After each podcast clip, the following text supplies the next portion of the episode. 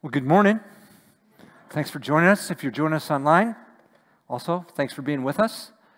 Oh, it was maybe four years ago. Uh, our whole family went up to Wayne. We were on uh, kind of a preview trip of Wayne State College, and in fact, our older son would go there and graduate from there. And we're, we're coming back, and we stop in, I don't know the name of the town, Wisner or Beemer or one of these places, and we get a snack. We all do, and we get back in the car and I turn the key and it goes click. What do I have? I have a dead battery. And I am at a, we are at a point of overwhelming weakness. We don't have the charge to start our car, and we're a long way away from Lincoln. It's a long push to get back to Lincoln, Nebraska. So I go in, and I ask the clerk, hey, this is what happened. Would you be willing? And yes, she would. We have jumper cables. We hook up her battery to our battery. She turns on her car, and voila, our car starts. What did we count on to get our car started? Well, the power from her battery, right? That's what the cables did. But in a point of overwhelming weakness, we had to look beyond ourselves. I'm going to suggest to you, as followers of Jesus, we, we get there we get to points of overwhelming weakness, and the question is, what do we do? Where do we turn in our overwhelming weakness? Well, if you got a Bible, if you'd open it to 1 Samuel 17, we're going to go all the way through this passage, wrestling with the question where do we turn in overwhelming weakness? Where do we turn in overwhelming weakness? Let me get you up to speed. Uh, this series is entitled Reliant. is really pushing the idea we need to rely on God and not on self or anything else. Uh, Israel is transforming. They're going from a loose federation of states to a monarchy. And one of the things they're dealing with is this kind of ubiquitous, ever present enemy, the Philistines. And they come up with the idea we need a king to be secure in our promised land. And God had promised them this promised land that He might bless them and show His reputation through His blessing. But Israel hasn't fo- hadn't followed Him, and they thought, you know, we just, to be secure, we need to be like everybody else. We need a king. And God said, yeah, I don't know, that's a great idea. That king's going to take and take and take from you, and I don't care, we want a king. And sometimes God will answer our prayer just to show us what we really need is Him. And I, I think that's what happens here. The first king is a guy named Saul. He doesn't do real well. When Saul is anointed, the, the wording is very clear. You are to, you're a prince. You will operate under my authority. Uh, Saul missed that. In a couple different cases, he goes out on his own. And the prophet Samuel says, You're done. We're moving on.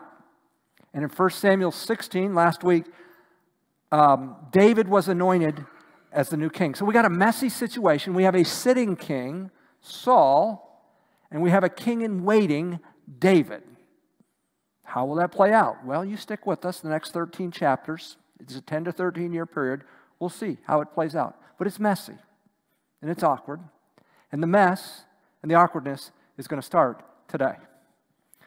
Uh, Israel is threatened by the Philistines. Battle is imminent. Uh, that's what the first three chapters say, uh, first three verses of 1 Samuel say. Verses uh, 4 through 6, um, the Philistines run out a champion, a big guy. His name's Goliath. And one of the commentators said he's a combination of Hulk and James Bond. He's huge and he's got state of the art weapons. So Goliath stands out in front, and here's what he says in verse 8. It says, He stood and shouted to the ranks of Israel and said to them, Why do you come out to draw up in battle array? Am I not the Philistine and you servants of Saul? Choose a man for yourselves and let us come down, let him come down to me.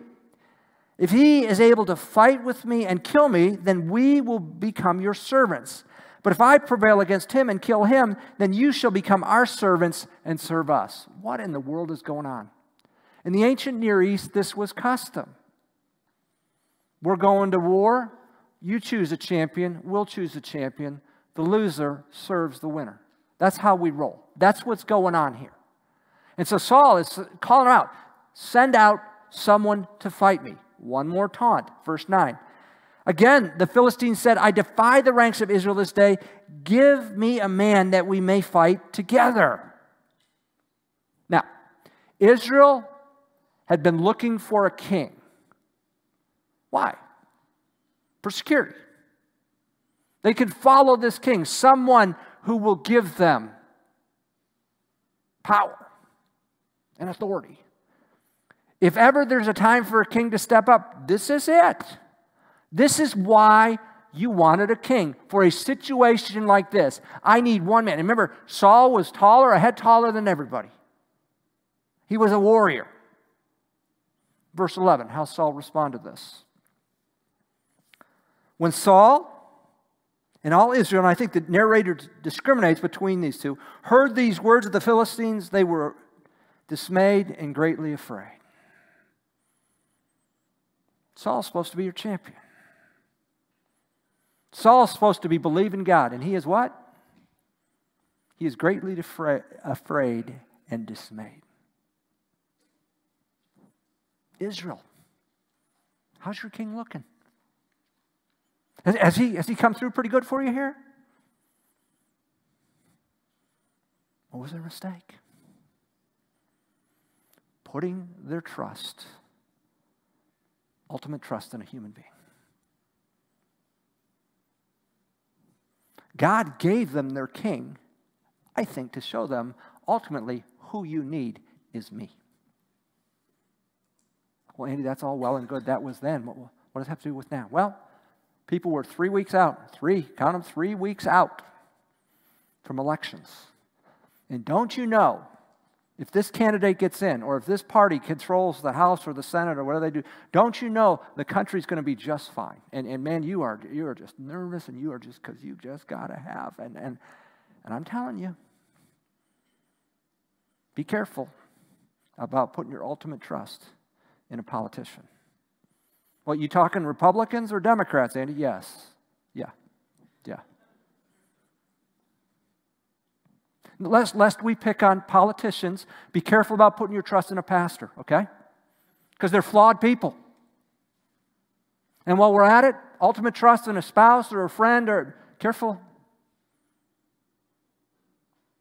Ultimate trust in Jesus. Can I have a spouse that I love and I serve, a friend? Yeah, yeah, roommate? Yeah, yeah, yeah. That, that's all good. Just don't put your ultimate trust there. So, Saul has been introduced to the narrative. Now, David's going to be introduced in verses 12 through 16. I'm not going to read it, but he is going back and forth. He is tending his father's sheep, and he is running food to the front lines because his brothers are serving up there. Let me pick it up in verses 17 and 18. It says, Then Jesse said to David, his son, Take now for your brothers an ephah of this roasted grain and these ten loaves, and run to the camp to your brothers. Bring also ten cuts of cheese to the commander of their thousand, and look into the welfare of your brothers, and bring back news of them. Okay? Anybody who's ever worked for like Uber Eats or DoorDash, this is your biblical basis right here. Started with David, running food to the front. What's he find when he gets to the front? Verse 19 For Saul and they and all of the men of Israel are in the valley of Elah fighting with the Philistines. So David arose early in the morning and left the flock with the keeper and took the supplies and went as Jesse had commanded him. And he came to the circle of the camp while the army was going in battle array, shouting the war cry. Israel and the Philistines drew up in battle array, army against army. Then David left his baggage in the care of the baggage keeper and ran to the battle line and entered in order to greet his brothers. And he was talking with them. Behold, the champion, the Philistine from Gath named Goliath, was coming up from the army of the Philistines. And he spoke these same words. And David heard. The translators add them. It just says David heard. What did he hear? The name of God being taunted, the name of God being mocked. We'll get David's response in a moment, but in verse 24 and 25, we get more of Saul's response. When all the men of Israel saw the man, they fled from, his, from him and were greatly afraid. The men of Israel said, Have you seen this man who is coming up? Surely he is coming up to defy Israel. And it will be that the king will enrich the man who kills him with great riches and will give him his daughter and make his father's house free, probably tax free, in Israel. What's the king supposed to be doing? Out there standing for the people. What's he doing instead? Trying to bribe somebody. Hey, if you'll go, I'll make you really wealthy. That's if you live. You can marry my daughter, and hey, your, your family's tax free for the rest of the whatever in Israel. Again, Israel, you wanted a king. How's, how's that working out for you? You really put your stock in this king. How's that going for you? Well, David reacts in verse 26. Then David spoke to the men who were standing by him, saying, What will be done for the man who kills this Philistine and takes away, this is what's motivating David, takes away the reproach from Israel? For who is this uncircumcised Philistine that he should taunt the armies of the living God? Who is this guy to stand up there and mock God? Saul's what? Saul's afraid. David's ticked. The reputation of God is on the line. When we talk about being Christ in our community, it's grounded in this. We want to represent Christ well. Our hope is that through this body, his name, his reputation is moved forward. that's primary, what we do. Well, verse 27, David's, uh, I'm sorry, verse 28, David's brother um, questions David's motives. Sometimes when you stand for God, people are close to you will question, why, why are you doing that? When I decided to go on staff with Campus Crusade, the guy who got me involved, he was the first one to invite me, said, I don't think you should be doing this. You've got a chemical engineering MBA. We need, we need Christian businessmen. Now, I will say he came around. He was my biggest supporter. He opened his home to me. I stayed with him. So, but that was hard. I felt like I was answering God's call. And, and a guy very close to me said, Yeah, I don't know, it's a good idea. Verse 29 and 30, David just turns away. I, you know, I'm not, I'm not going to entertain you and your, your questions about my motive. I, I know what God's doing in my life. Well, Saul hears about David, verse 31. When the words which David spoke were heard, they told them to Saul, and he sent for him. David said to Saul, Let no man's heart fail on account of him. Your servant will go and fight with this Philistine. Then Saul said to David, You're not able to go against this Philistine to fight with him, for you're but a youth. Well, he's been a warrior from his youth. Yeah, we just celebrated a middle school retreat. And, you know, we talk about these students who are coming to faith and knowing God, and we think, boy, down the road. And that's true. I, ho- I hope all this plays out well down the road. But, you know, God works through youth in their youth. Do you remember who the prophet is that's the voice of God? Israel. His name was Samuel.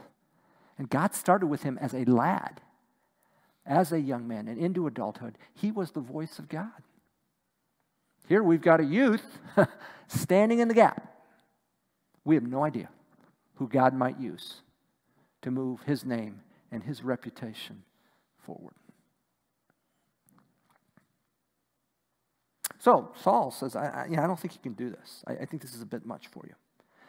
Here's David's response in verses 34 to 37. But David said to Saul, Your servant was tending his father's sheep when a lion or a bear came and took a lamb from the flock. I went out after him and attacked him and rescued it from his mouth. And when he rose up against me, I seized him by his beard and struck him and killed him. Your servant has killed both the lion and the bear. And this uncircumcised Philistine will be like one of them since he has taunted the armies of the living God. And David said, The Lord who delivered me from the paw of the lion and from the paw of the bear, he will deliver me from the hand of this Philistine. And Saul said to David, Go, and may the Lord be with you. You know when David prepared for this? When he's all by himself. No one's watching. He's, he's doing shepherd's work. Remember on the socioeconomic ladder, that, that's low. And, and you know, a bear and a lion comes in. Really, what's in a, in a, a flock of sheep? What, what's, what's one, one sheep? But no, David said, I was called to protect the lives of these sheep. So he, he took on the bear and he took on the lion. He trusted God in those things, and that made him ready when it was public, and Goliath was out in front taunting the armies. Way back when I was a college student, I heard a speaker say, Let me give you a working definition of integrity. What do you like when no one sees? What are you, what are you doing when, when no one's around? Yeah, I mean, we all put on a good show public. I, I get that. But, but when no one's around, what are you doing? See, David was, was faithful to the task to which God had called him. And so when no one else would step up against Goliath, David said, I will. Well, why would you do that? Because I've seen God deliver me from the lion and the bear. Uh, verses 38 through 40, Saul says, David, why don't you try my armor? And David said, Yeah, I don't think that's going to work. And he takes a sling and, and five stones. So, verse 41, we get to the battle. Then the Philistine came on and approached David with the shield bearer in front of him. When the Philistine looked and saw David, he disdained him, for he was but a youth, and ruddy with a handsome appearance. The Philistine said to David, Am I a dog that you come to me with sticks? And the Philistine cursed David by his gods. The Philistine also said to David, Come to me, and I will give your flesh to the birds of the sky and the beasts of the field.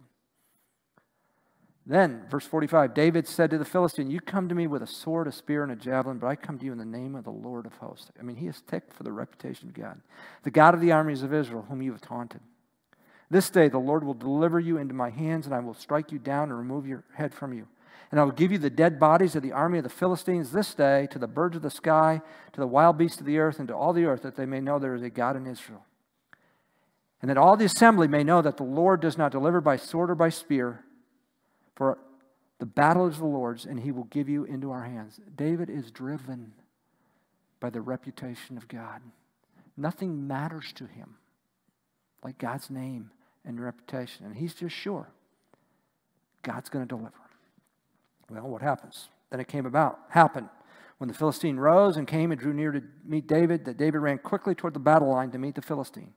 And David put his hand into his bag and took from it a stone and slung it, and struck the Philistine in the forehead, and the stone sank into his forehead, and he fell on his face to the ground. That's a position of submission, face first, to the representative of the nation of Israel. Thus David prevailed over the Philistine with a sling and a stone, and he struck the Philistine and killed him. But there was no sword in David's hand. The rest of the chapter tells us David pulled out the sword, cut off the Philistine's head. Um, Israel pursues the Philistines in verses 51 to 54, and then Saul asks questions about the origin of David's family in verses 55 to 58. Israel was in a point of great weakness there was a champion out there that was intimidating everybody, and even the king. Well, what, what do we do? Well, God raised up a champion. His name was David. From the shepherd fields to taking on Goliath. Where do we turn? In moments of overwhelming, overwhelming weakness, we turn to God to provide a champion. We turn to God to provide a champion. We say, well, Andy, you know, this, this thing with David, that's, that, that's kind of unique. That's really not, does God really roll that way? Let's look at Psalm 8, verse 2. Here's what the psalmist says From the mouth of infants and nursing babes, you have established strength. You've shown your strength in, in, in the weak because of your adversaries to make the enemy and the revengeful cease. This deal with David, that's not an aberration. That's not a character with God. He chose, chooses the weak to show himself strong. And when we get in a moment, we need to look to Jesus to provide us a champion. This came home to me. I was a graduate student. I was the second year of my MBA, and, and God had been doing some things and put it on my heart. Um, that was to pursue a ministry with Campus Crusade, a campus ministry. But I had $6,800 worth of school debt, and the Campus Crusade limit was 5000 So we came back at the semester in January. I had the spring semester, and then I would go to school that summer, and I would graduate unless somehow God worked out that I could get $1,800 to bring that down. And so um, my campus director and I uh, had me write, I think it was three, maybe four letters to Christian businessmen that were well to do. And within a month, I got a response no, no, no, no. Man, they could do $1,800 like that.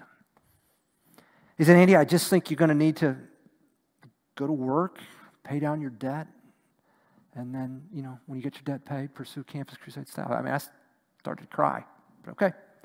So I did. I started interviewing. I got two offices set up after spring break. We go on a spring break trip, Campus Crusade. We go down to South Padre Island. And while I'm down there, a guy who's an acquaintance says to me, Andy, when we get back on Saturday, are you staying in town? Yeah, you can, I used to jog, jog by my, you can jog by my place. Stop by Sunday night. Okay. And again, he's an acquaintance. We've been in part of this central action group, which is part of the leadership, but I don't know him well. So I'm out there jogging in the South Texas heat. I mean, just sweating. And I, I stop by his place, and he says to me, Andy, I got a friend who's got 1800 bucks for you. Well, it ain't a friend, it's you. He was an electrical engineering student. He had co opted and he had saved money. And he too was going on staff with Campus Crusade that summer. So he's going to be on a limited salary. I mean, at that time, Hewlett Packard and IBM were snapping up double E's, but He's going to forego that and he's going to provide $1,800 for me. So I go to training that summer. I get back in the fall and um, I call him up and, hey, Mike, you know, the $1,800. He said, yeah, I'll, I'll, get to it. And, and um, then I graduate and I go to Christmas conference and Campus Crusade raises their debt policy to 10000 So I think I'm good. God has been, he's just been a willing champion. He won't have to put the money forward, but that was really courageous of that guy. I think I'm done with him. I'm wrong. I'm not done with him. Eight years later, he goes on staff in California. I lose track of him. I don't, I don't, we don't swap prayer letters, nothing. 1993, eight years later, we're out at Campus Crusades national meetings. I have just found out that fall that I'm going to be in Siberia. I knew I was going to the former Soviet Union, so it's going to be really fairly cold there. Um, I'm about a day out from finding that out and, and we're at these national meetings, and I see him, and I, Mike, I haven't seen you, how you been, da da da, we catch up, and he says to me, where do you sit in Moby? Now, Moby Gym is where we'd meet for our, our big meetings, uh, 5,000 people in there, so, so where do you sit? Well, I said, oh. he said, I'll find you tomorrow. And we haven't talked, and what's this about? Well, the next morning he comes down, and there I am sitting. He's got a, a newborn child in in his arm, and he's got a check in his hand. And I say, Mike, I can't. Man, I'm single. I'm good. I'm covered. I, I can't take that money. You, you got a child and stuff. He said, Andy, man, we're all raised to support. It's not our money. He said, God has told me to give this to you. I need you to take it. Okay. I've never seen him again. But I used that to get stuff I needed to be over in Siberia. He was God's champion. He didn't have the resources, he didn't have the net worth to do that. There were people with a whole lot more money, but that's not the way God rolls. He uses the weak to set people like me free for ministry.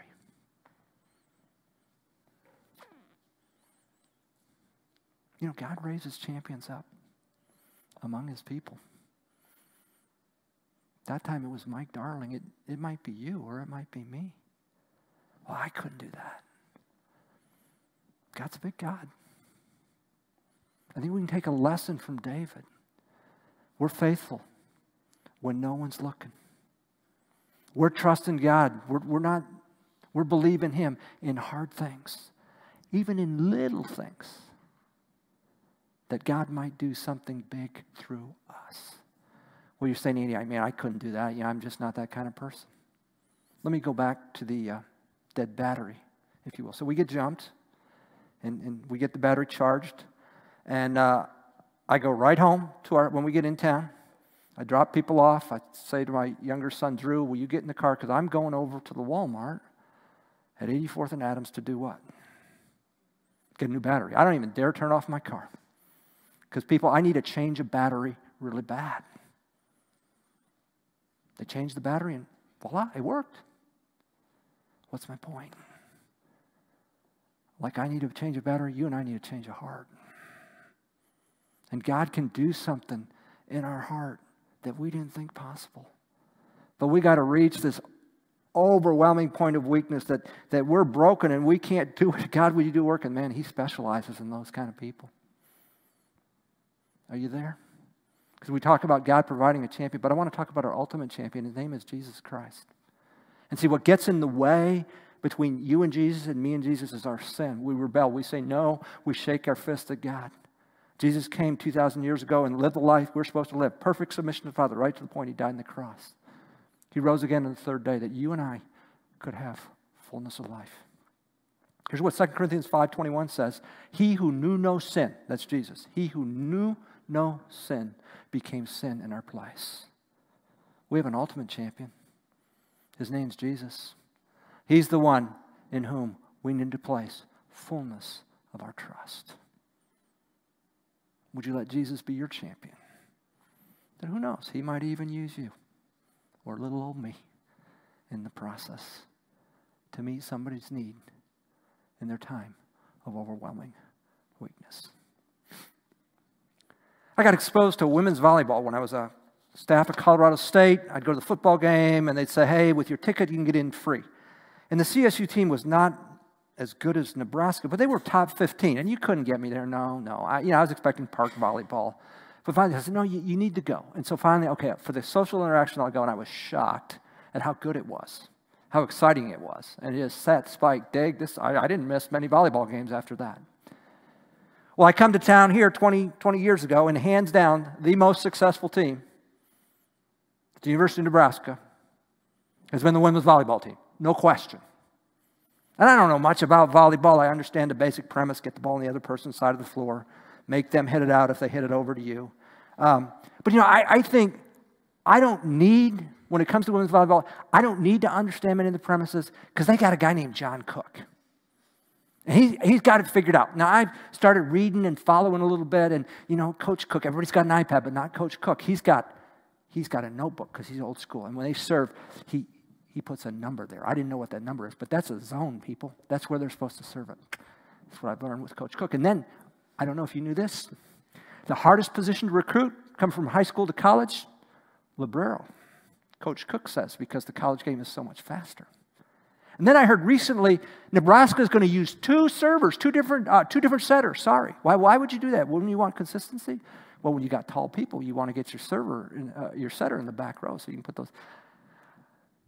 How many other contingencies are there in volleyball that I have no clue about? But you know, I'm not concerned as I root for the Huskers. I'm not at all concerned about that. You know why? I figure Coach Cook's got it figured out. You know, he can recruit the players and he can get the system and who do you get and what kind of system do you run and do you run a 6-2 or a 5-1 or do you, where do you survey? Coach got it. And they may not win the national championship, but they're going to be really good. They're going to be really competitive every year. Just like he's a champion in volleyball, Jesus is infinitely more a champion in our world. And there's all kind of contingencies. There's all kind of stuff that I don't have figured out. You have figured out how's this going to end? How's the luck? How's the war? How's the house, how's the how's the how's the how's the how's the Jesus got that all. He's our ultimate champion. We can trust in him, especially in our points of overwhelming weakness. Where do we turn? In overwhelming weakness, we turn to Jesus to provide us a champion. Would you pray with me? Our Father in heaven, we're grateful for Jesus, the provider, the ultimate champion, and the provider of champions for us. Lord, thanks that you choose to use us to move your name and reputation forward. Could we learn from David in the moments when no one's looking, when no one's seeing, we're, we're faithful and you're developing character and you're developing trust and you're developing faith. Uh, you're raising champions, Lord, that might see your name, your reputation go forward. Jesus, thanks that you who knew no sin became sin in our place, that we could even have this conversation. It's your name we pray. Amen.